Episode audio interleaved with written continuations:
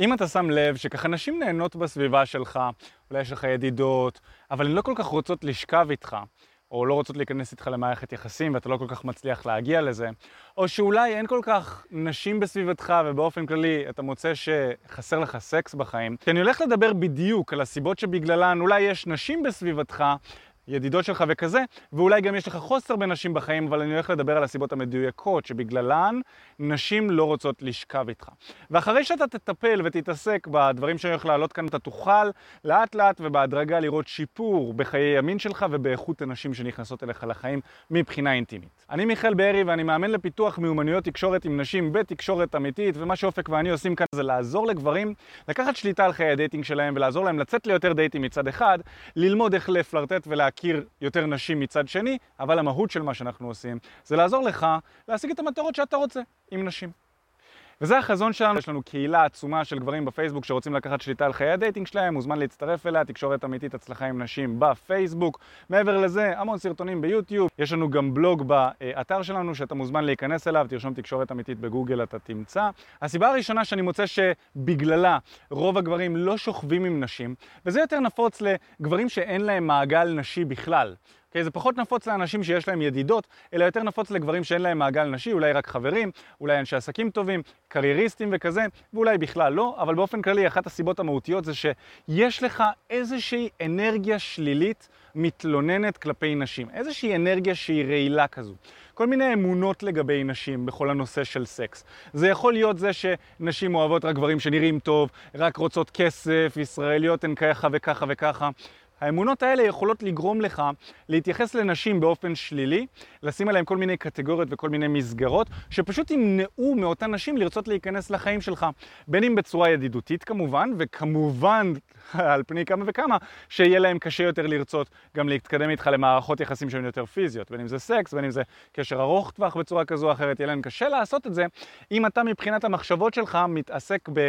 דברים שליליים שיש לנשים, או להשפעות שליליות שיש להן על החיים שלך. ואני יכול להגיד שאני שם לב שזה מאוד מאוד נפוץ. אני יכול להגיד שגם אני הייתי במקום הזה של סוג של שנאת נשים אפילו, במקום כזה של uh, עברתי דברים מאוד וחוויות מאוד שליליות עם נשים, ואפילו עם בנות זוג שהיו לי, שגרמו לי להעביר ולהשליך את ה... חרא שהיה איתן על נשים באופן כללי ועל אוכלוסייה נשית באופן כללי. ואני יכול להגיד לך שנשים הן מדהימות, נשים ישראליות הן מדהימות, מאוד מאוד כיף לי לבלות בחברתן, יש להן המון ערך להוסיף לחיים שלנו הגברים, וגם אם קצת קשה לנו לראות את זה, כי יש לנו כל מיני חסמים ומחסומים בנוגע אליהן, עדיין אפשר לפתח את היכולת לאהוב אותן כמו שהן, לקבל אותן כמו שהן, וגם לראות את הצדדים ואת האספקטים החיוביים שיש בהן ולהתחיל לחפש אותם. במיוחד אם אנחנו אנשים שחושבים שלילי על נשים, אנחנו רוצים להתחיל לאמן את המוח שלנו להסתכל על דברים חיוביים שאנחנו רואים בנשים סביבנו ובנשים באופן כללי. ככל שאנחנו נפתח mindset יותר חיובי כלפי נשים, ככה גם יהיה לנשים יותר כיף ויותר רצון להיכנס לחיים שלנו, וכמובן, כמובן, ככל שאני אשתחרר מכל מה שקשור לטראומות מיניות, הדחקה מינית, כל מיני דברים שקשורים למיניות של נשים שמגדירות אותן כ... אתם יודעים, כל מיני קללות לגבי זה, אישה פרוצה, זורמת, כל מיני אה, מושגים כאלה שפשוט ימנעו ממנה לרצות ו... להיות בחברתי. אז זאת הסיבה הראשונה, ואני חושב שזאת בין הסיבות הכי מהותיות שגברים לא שוכבים עם נשים ולא מכניסים נשים לחיים שלהם. נטו האנרגיה השלילית שלהם, אנחנו רוצים לפתח אנרגיה חיובית וכזו שמושכת אנשים לחיים שלה, ואף אחד לא רוצה להיות בחברת אדם שלילי. אנשים רוצים מאוד להיות בחברת אדם חיובי, כי זה מאוד נדיר היום. בעולם שבו אנשים מתלוננים, הבן אדם שהוא ככה עולה על כולם, זה דווקא הבן אדם שמוצא את הדברים הטובים בכל דבר. הסיבה השנייה שסביר להניח שהיא לא רוצה לשכב איתך, וזה נכון לחבר'ה שיש להם ידידות בחיים, אני קורא לזה אפקט הידיד. ואפקט הידיד זה בעצם אותו הדבר כמו ידיד, פשוט עם א', נכון? הידיד. מה ההבדל בין ידיד לבין ידיד?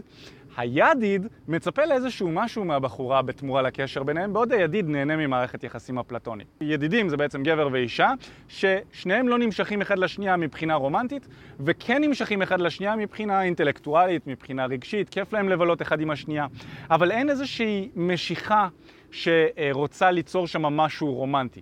בין אם משהו מיני ובין אם אה, משהו ארוך טווח, משהו של אה, זוגיות כזו או אחרת. אין להם את הרצון לזה, וזה ידידים. הידיד לעומת זאת, זה בחור שיש לו איזשהו מניע נסתר. אני נמצא עם בחורה מסוימת, אני ידיד שלה, אבל בתוך תוכי, באיזשהו חלק בתוכי, אני מצפה ומקווה שמתישהו היא תסכים לשכב איתי. ובכוונה אני משתמש במינוח תסכים לשכב איתי, כי בדרך כלל הידיד שם את הבחורה פה, והוא נמצא כאן. והוא מסתכל עליה ככה מלמטה, כמו שמסתכלים על, אלוה, על אלוהים, נכון? אתה מסתכל למעלה, אתה שם אותה על איזושהי מדרגה עליונה כזו. והידיד בעצם כל הזמן מנסה לקבל איזה שהם אישורים מהבחורה שנמצאת מעליו. אז כשהיא שוכבת איתו זה היא מסכימה לשכב איתו. ובעצם קוראים אחד משני דברים כשהיא מסכימה לשכב איתו. זה או שהוא מוריד אותה לרמה שלו, נכון? שזה גרוע בשביל הבחורה, או שהיא מעלה אותו לרמה שלה. שזה גם לא כל כך מוצלח מבחינת הבחורה, וזה בעצם הידיד. הידיד מחכה להזדמנות הנכונה לתקוף, נכון? הוא מחכה שהיא תיפרד מחבר שלה או משהו כזה, ואז הוא חושב שהיא תשים לב ותחשוב שאה, הוא היה שם כל הזמן לידי וזה, אני אשכב איתו עכשיו. ובפועל זה לא קורה, היא הולכת לשכב עם מישהו אחר שהיא בקושי הכירה, ואתה שכבר מבלה איתה כבר שנים, עדיין היא משום מה לא שוכבת איתך, כי היא לא רואה את הערך בך. אבל הידיד לא מבין את זה. ולכן אני מסתכל על ידיד בצורה לא חיובית, וגם נשים מסתכלות על ידידים בצורה לא חיובית, בגלל שלכולם ברור, בין אם בתת המודע או בין אם במודע, ברור להם שהגבר הזה הוא חסר ערך והוא רק מחכה לסיטואציה לתקוף, לסיטואציה הנכונה לתקוף, אבל בפועל אין לו באמת משהו להציע. הוא נמצא שם, הוא מרחרח, הוא כזה מזדנב ומחכה לאופציה. זה קצת שועלי, נשים לא נותנות לגברים כאלה הרבה קרדיט, ובדרך כלל נשים מנצלות את אותם הגברים, בין אם כלכלית ובין אם רגשית. הגבר אני אשמור אותו שם בתור אש קטנה כזה, אני אוכל לדבר איתו, הוא תמיד יסיח את דעתי כשאני ארצה, הוא יהיה שם, הוא יקפיץ אותי, יסיע אותי, יקנה לי, אבל בפועל אני שומרת אותו על אש קטנה, הוא תמיד שם כיף לי לדבר איתו ואני לא אתן לו מעבר לזה. אני לא אתן לו את מה שהוא רוצה, וברור לי מאוד מה הוא רוצה, נכון? לכל הנשים ברור. וכולן מזהות את הידידים שלהן. וכשאתה תשאל אותה, תגידי, את שמה לב שהוא מעוניין בך או משהו כזה? היא בדרך כלל תדחיק את זה. מה? לא. אני לא שמתי לב, מה, מה פתאום? לא, אבל uh, כשהן מדברות בינן לבין עצמן, ברור להן. ברור להן מי ידיד ומי ידיד. אז אחת הסיבות שיש לך ידידות בחיים שלא רוצות לשכב איתך זה כי הן מסתכלות עליך בתור ידיד. והבעיה אצל ידידים, אחת הבעיות המרכזיות אצל ידידים, זה שכמה פעמים אמרתי ידיד, זה קורע אותי, אבל זה, זה מינוח מוצלח, אני מאוד אוהב אותו. המינוח ידיד. והבעיה שלהם זה שהם לא יודעים לפלרטט. הידיד מאוד מאוד טוב בלגרום לבחורה להרגיש בנוח, בלתת לה, בלפנק אותה, בלהסתכל עליה ככה מלמטה למעלה, הידיד מאוד טוב בזה, אבל הוא לא טוב בלפלרטט איתה, בלגרום לה להימשך אליו, בלחרמן אותה, בלהתקרב אליה, לגרום לה להרגיש חמה, לגרום לה להרגיש נחשקת. לא רק נאהבת בצורה ידידותית, אלא נחשקת, סקסית, כיפית. אתה יודע, דברים בסגנון הזה. הידיד לא יודע לעשות את זה, הוא יודע להיות שם, להעביר אינפורמציה, לחלוק קצת רגש, להיות כתף תומכת ולהיות זה שבאים אליו כשעצוב. ואם אתה מוצא שאתה נכנס לקטגוריה של הידיד, או שאם אתה מוצא שקשה לך קצת אה, לנהל אה, שיחות שהן יותר פלרטטניות מאשר שיחות נפש ושיחות ידידותיות, אני יכול להגיד לך שהרבה מהלקוחות שלנו נמצאים שם. אנחנו בעצם מעבירים תהליכים אימוניים לגברים שרוצים לפתח את מיומנויות התקשורת שלהם עם נשים. אנחנו ממש יוצאים איתם החוצה לשטח. ומתחילים ביחד איתם עם נשים וממש מראים להם איך לעשות את זה. הסיבה השלישית שנשים לא כל כך רוצות להיכנס איתך למיטה או למערכות יחסים כאלה ואחרות זה חוסר אטרקטיביות. עכשיו אני יכול להגיד שיש לי קצת סלידה למנטורים. אני אומר את האמת, מה אני אעשה? יש לי סלידה למנטורים, כי באיזשהו מקום רוב המנטורים שמסתובבים שם ומוציאים תוכן זה אנשים שקראו ספר, ואז מתחילים לדבר על הספר הזה, זה אנשים שראו מחקר, ואז מתחילים לדבר על מחקר. את עולם ה dating אי אפשר לתחום במחקרים, כי אי אפשר לבדוק אותו במעבדה. דייטים אפשר ללמוד אך ורק דרך ניסוי וטעייה, דרך השטח. והתכנים שלנו שאנחנו נותנים להם כאן זה תכנים שהקזנו מלא דם. אני לא יכול לתאר לכם כמה דם הקזנו וכמה כאב וכמה דחיות חטפנו בשביל לבוא ולהעביר לכם תוכן שהוא תוכן מדויק ודברים שעובדים בישראל. ויש כל מיני מנטורים פה ושם בעולם ובארץ וכל מיני ספרים שאומרים מושגים מסוימים. שאני, בתור מקצוען ל dating, אני שומע אותם ואני אומר, זה לא ייתן תוצאות לגבר שרוצה להתפתח ב dating. זה אולי נשמע טוב. אנשים היום בעידן של האינסטגרם והפייסבוק הם מתים על סיסמאות כזה, לפעמים אני אפילו בעצמי דופק איזושהי סיסמה פי, פייסבוקיסטית כזה, איזשהו משפט כזה שנשמע טוב, אני מקבל על זה הרבה יותר לייקים מאשר איזשהו מאמר שהשקעתי עליו הרבה. נכון? ואנשים היום אוהבים את ה one liners הזה. ואחד ה one liners שמאמני dating בעולם מאוד מאוד אוהבים, זה שהמראה החיצוני שלך לא משנה. אני לא יכול לתאר לך כמה שזה לא נכון, במיוחד בישראל. אחת הסיבות שנשים לא שוכבות איתך ולא מעוניינות בסקס, זה פשוט כי אתה לא אטרקטיבי. וזה משהו שחשוב להבין. עכשיו, העניין של אטרקטיביות זה משהו שגברים קצת אה, מפספסים אותו. אתה לא צריך להיראות כמו ג'יימס בונד ואתה לא צריך להיות דוגמן כדי להיות מספיק אטרקטיבי ושבחורה תרצה לשכב איתך. כן חשוב שתסתכל שרוב האנשים, כשאתה תסתכל על זוגות, כשאתה תסתכל על גבר ואישה אפילו שהם לא זוג, אלא יזיזים, רוב האנשים יוצאים עם אנשים אחרים שהם פחות או יותר באותו המעמד שלהם.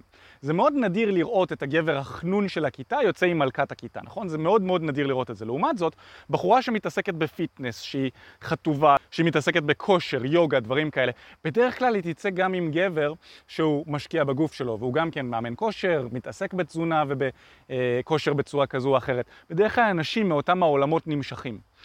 אז אני לא אומר שזה לא קורה שבחור שמן ונמוך יוצא עם בחורה שהיא דוגמנית וגבוהה, זה קורה, יש לזה סיבות כאלה ואחרות, אבל ש... יש לנו נטייה גם כן לקחת את, ה... את האחוז המצומצם מהסיטואציות שקורות בחיים ולעשות השלכה על כל החיים שלנו. נכון, יש אחוז מצומצם של גברים שהם לא אטרקטיביים, שיוצאים עם בחורות אטרקטיביות. אבל המשחק הופך להיות מאוד מאוד קשה לאותם הגברים האלה. צריך לשחק על פרמטרים אחרים. ואני אומר, להיראות טוב היום זה, זה, זה יחסית פשוט. באמת, זה יחסית פשוט. אני חושב קודם כל שרוב הגברים יכולים להיות ייצוגיים מספיק בשביל שהמראה החיצוני שלהם והאטרקטיביות שלהם לא יהווה מכשול ראשוני בשביל בחורה לרצות להכיר אותם ולשכב איתם. כל מה שאתה צריך לעשות כדי להיראות יותר טוב מ-80% מהאוכלוסייה זה לאכול בריא ולקחת את הטוסיק שלך לחדר כושר פעמיים שלוש בשבוע.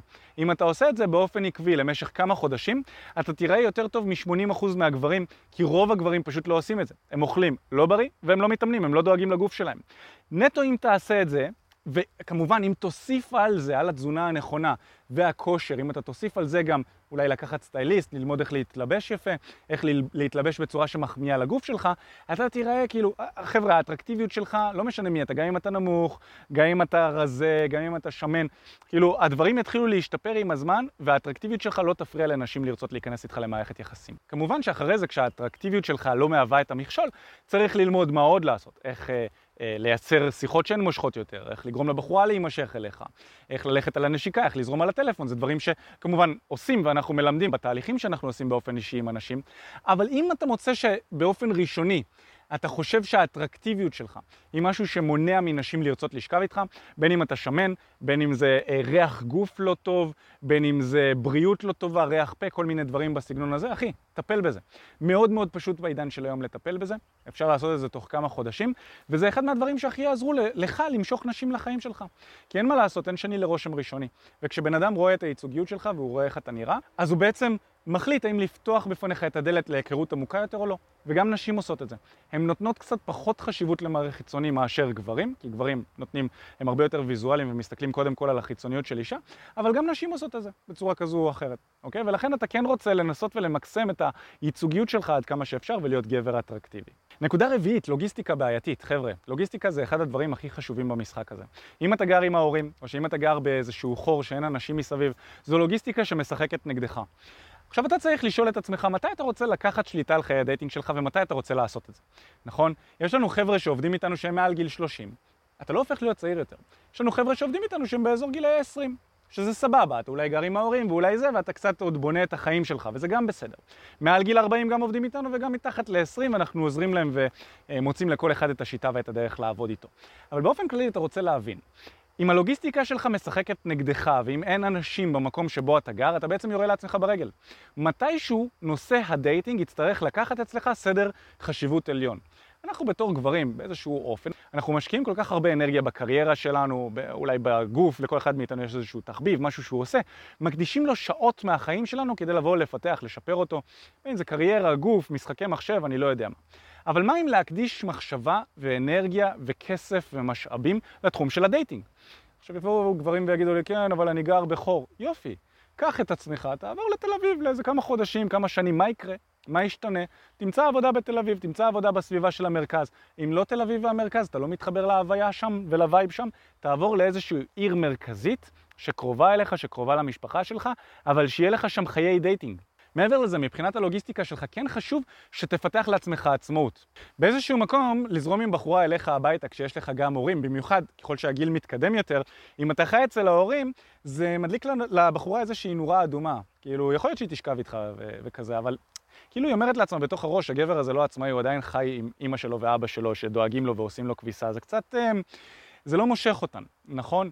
אז לא רק שזה לא מושך אותן, יש פה גם בעיה לוגיסטית. שזה אין לך את הקלות והעצמאות לזרום עם בחורה מהדייט לבית בכיף, בשמחה, אלא אתה צריך להתחיל לחשוב, רגע, ההורים שלי בבית, איפה אנחנו עושים סקס, מה אנחנו עושים? וכשאתה תהיה עצמאי, או אם אתה עצמאי ואתה תזרום עם בחורה אליך הביתה ואתה יודע שיש לך בית מסודר, לעשות בו את הדברים שאתה רוצה, גם ייכנס לך באופן טבעי יותר סקס לחיים. אז אני מציע לך לקחת זמן ולהקדיש משאבים ללבנות את הלוגיסטיקה שלך ככה שהיא תשרת את חיי ה dating שלך. אוקיי? זה אחד מהדברים הכי טובים שאתה יכול לעשות לחיי ה dating שלך. להעביר את עצמך למקום שיש בו נשים ואנשים, להעביר את עצמך למקום שבו אתה יכול לזרום אליו עם נשים באופן קבוע ובכיף בלי שתצטרך אישורים מאף אחד. נקודה חמישית שיכולה לגרום לזה שאתה לא שוכב עם נשים זה פורנו. אחת ההתמכרויות הכי גדולות והלא מדוברות בעולם של היום, בעידן של היום, זה פורנו. כל הגברים צופים בפורנו, כאילו מאוד קרוב ל-100% מהגברים צופים בפורנו בתדירות קבועה, ופורנו זה אחד מהדברים הכי ממכרים שיש בעולם היום. זה נקרא סופר סטימולוס בשפה של המדענים, כי זה מוציא אצלך דופמין במוח ברמה שהיא על-טבעית, כמו סמים. יותר מאשר מה שסקס אמיתי ורגיל במציאות מוציא אצלך. וגם לאורך יותר זמן, בגלל כל מיני פעולות שאנחנו עושים וצורת השימוש שלנו בפורנו. ופורנו זה אחד הדברים שיכולים למנוע ממך לעשות סקס. לא רק בגלל שאתה משחרר אנרגיה מינית החוצה וזה גורם לך להיות פחות חרמן, אלא בגלל שהדרך שבה אתה מתייחס למיניות כמשהו שהוא קל להשגה, כמשהו שאין בו דחיות, כמשהו שהוא ללא מאמץ, נכון? כל פעם אתה נכנס, אתה בוחר איזה דוגמנית שאתה רוצה, איזה תנוחות שאתה רוצה וזה, בלי מאמץ אתה עושה את זה ואתה צריך לאמץ רק את יד ימין, נכון? אתה לא צריך להתאמץ בכלל, לא לפלרטט, לא לחזר, לא להתקרב, אין אינטימיות. והדרך שבה הפורנו מתכנת את המוח זה בדרך לא חיובית במיוחד בכל הנוגע לדייטינג בעידן של היום. אני יכול להגיד לכם שגברים שנמנעים ומתנזרים מפורנו בעידן של היום, דווקא מכניסים יותר סיטואציות אינטימיות לחיים שלהם. יש להם פחות בעיות בזקפה, יש להם יותר נשים בחיים, מתייחסים לנשים בצורה יותר חיובית וטובה, וגם לומדים לפלרטט ולהתמודד עם אנרגיה מינית וחרמנות, לעשות אותם ביחד עם בחורה במקום עם עצמם בחדר בבושה. זה משהו שחשוב להבין, ופורנו באמת יכול לגרום לך לשכב עם פחות נשים, ולשכב פחות עם חברה שלך ואשתך, ויש לזה הרבה סיבות, עשיתי על זה גם סרטון פעם, אבל אתה מוזמן להתחיל לחקור על זה. אני מציע לך, אם אתה צופה בפורנו ואתה מוצא שקצת קשה לך להפסיק עם זה, זה סימן עוד יותר חשוב ועוד יותר גדול לזה שמאוד כדאי לך להפסיק עם זה. ונקודה שישית ואחרונה, וזה משהו שחשוב להבין, נשים, זה לא שהן לא רוצות לשכב איתך. יכול להיות שפשוט אין לך מספיק אופציות עם נשים, ומתחבר לחלק של הלוגיסטיקה. וזה לא אשמתך. נכון, לפעמים אנחנו כגברים אומרים, רגע, מה לא בסדר איתי? למה החברים שלי שוכבים עם נשים ואני לא כל כך? ואנחנו בטוחים שמשהו לא בסדר בנו. אבל רוב הגברים שאני שואל אותם, תגיד, בחצי שנה האחרונה, כמה נשים חדשות פוטנציאליות לזוגיות או למערכת יחסים קצרת טווח הכרת? בחצי שנה האחרונה. רוב הגברים נותנים לי מספר שנע בין 0, שזה אצל הרוב, 0 נשים חדשות שהכרתי בחצי שנה האחרונה, לבין מספר חד ספרתי נמוך, עד 5, נכון? 5 נשים בחצי שנה, גם 10 נשים בחצי שנה, זה מאוד מעט. מאוד מאוד קצת נשים שאתה יכול להכיר ולפתח איתה מערכת יחסים. רוב הגברים, שוב, אמרתי, זה אפס. אם יש לך אפס נשים חדשות שהכרת בחיים שלך ואתה נמצא באפליקציות ואתה נמצא באתרי היכרויות ואתה נמצא בזה ואתה מנסה להכיר ולא הולך לך, אתה מתחיל לחשוב מה לא בסדר בי. בעוד שבפועל זה לא שמשהו לא בסדר בך, זו לא אשמתך. יכול להיות וסביר להניח שהכל בסדר איתך. סביר להניח שהבעיה היא לא אצלך, כי זה שאתה פה ואתה לומד ואתה רוצה ללמוד איך להשתפר, זה כבר סימן שאתה יותר טוב מרוב הגברים שבכלל לא מבינים שיש להם בעיה ולא רוצים בכלל לחשוב על איך לשפר אותה ולשדרג אותה. אנחנו מצאנו אחרי שנים של מחקר בתחום הזה ואחרי שהבאנו למאות גברים תוצאות, הסתבר לנו שהרבה יותר קל להכניס עוד אופציות לחיים בעולם האמיתי, מאשר על פני האפליקציות. רוב הגברים שמים את כל המזל שלהם ואת כל ה dating שהם מכניסים לחיים שלהם, את כל הנשים שהם מכניסים לחיים שלהם באפליקציות. רוב הגברים נמצאים שם.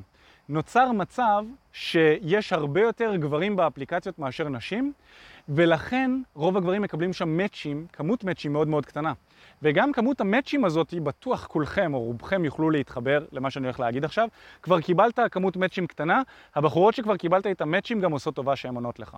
זה קורה בגלל שיש להם פשוט עודף של היצע על פני הביקוש, נכון? כמו בעוד הרבה תחומים בחיים, במיוחד בישראל שיש, כשיש עודף של היצע, המחירים יורדים. נכון? וכשיש הרבה מאוד ביקוש, אבל קצת היצע, המחירים עולים. ובסיטואציה הנוכחית יש המון המון המון ביקוש של גברים לנשים, הרבה גברים באפליקציות, הרבה מהם בודדים וזה, ונשים פשוט זה כמו, מבחינתן זה כמו ללכת לסופר ולבחור מה בא להן לאכול היום. זה המצב באפליקציות בעולם של היום. אנחנו מצאנו, בגלל המצב הזה, הסתבר לנו שפשוט הרבה יותר קל להכיר במציאות. במיוחד אם אתה בחור שקצר בזמן, אתה משקיע בקריירה שלך, אתה משקיע בעצמך, ואתה רוצה להקדיש יותר משאבים לעצמך, להתפתח, ללמוד איך לשפר את החיים שלך, להכניס עוד נשים לחיים שלך, אז במיוחד בשבילך. בשבילך להכיר במציאות, במקום העבודה, בחדר הכושר, ברחוב, באוטובוס, ברכבת, בסופר, במקומות יומיומיים כאלה, לפתח שיחות עם אנשים ועם נשים אטרקטיביות לטעמך, יביא לך תוצאות הרבה יותר משמעותיות, כיפיות, וגם בכמות וגם באיכות, מאשר האפליקציות. וזאת תובנה בעצם שבשנים האחרונות, אופק ואני, אנחנו התהפכנו. כאילו, אמרנו לעצמנו, וואו, זה פסיכודלי, כאילו רוב האנשים נמצאים באפליקציות, הסתבר לנו שהתוצאות נמצאות במציאות. ואז מה שאנחנו הבנו שאנחנו רוצים לעשות, וזה למה הקמנו את תקשורת אמיתית, הבנו שאנחנו רוצים לעזור לעוד ועוד אנשים להבין שזאת הדרך האמיתית להכיר, כרגע. זאת הדרך הטובה והיעילה יותר להכיר.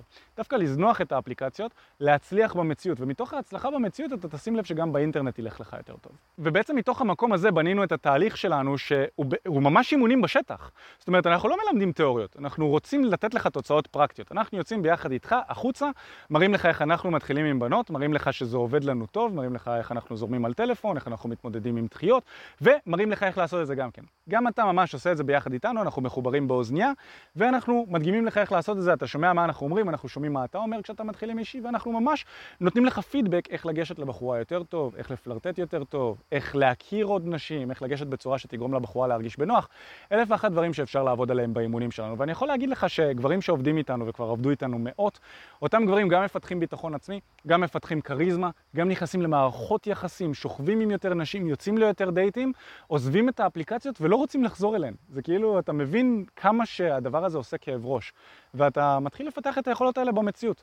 דמיין לך איך החיים שלך יראו אם תוכל לפתח מערכות יחסים עם נשים במציאות, ואיך זה ישפיע גם על החיים החברתיים שלך. היי מה הולך? תודה רבה שהקשבת לפודקאסט. אם אתה רוצה לשמוע את התכנים הנוספים ברגע שהם יעלו, כל מה שאתה צריך לעשות זה להירשם לפודקאסט איפה שאתה לא צופה בזה, פשוט תלחץ על לעקוב, וככה אתה תראה את התכנים האלה כשהם עולים. מעבר לזה, אם אתה רוצה לעבוד איתנו בשיטת חמשת השלבים, אתה מוזמן להצטרף לשיחת ייעוץ חינמית לגמרי. איך נרשמים לשיחת הייעוץ הזאת? אתה לוחץ על הלינק שנמצא איפשהו באזור כאן, זה מעביר אותך לדף ששם אתה יכול להשאיר את הפרטים שלך, וגם אתה יכול לרשום תקשורת אמיתית בגוגל, והדף הראשון שתראה כנראה גם יפנה אותך לשם. ברגע שאתה משאיר את הפרטים, אחד מהאנשים שלנו ייצור איתך קשר, כדי להבין בדיוק איפה אתה נמצא מבחינת חיי ה dating שלך, לאן אתה רוצה להגיע, ומהו המסלול הכי נכון ומדויק בשבילך. ויאללה אחי, אנחנו נתראה בפעם הבאה, יאללה ביי.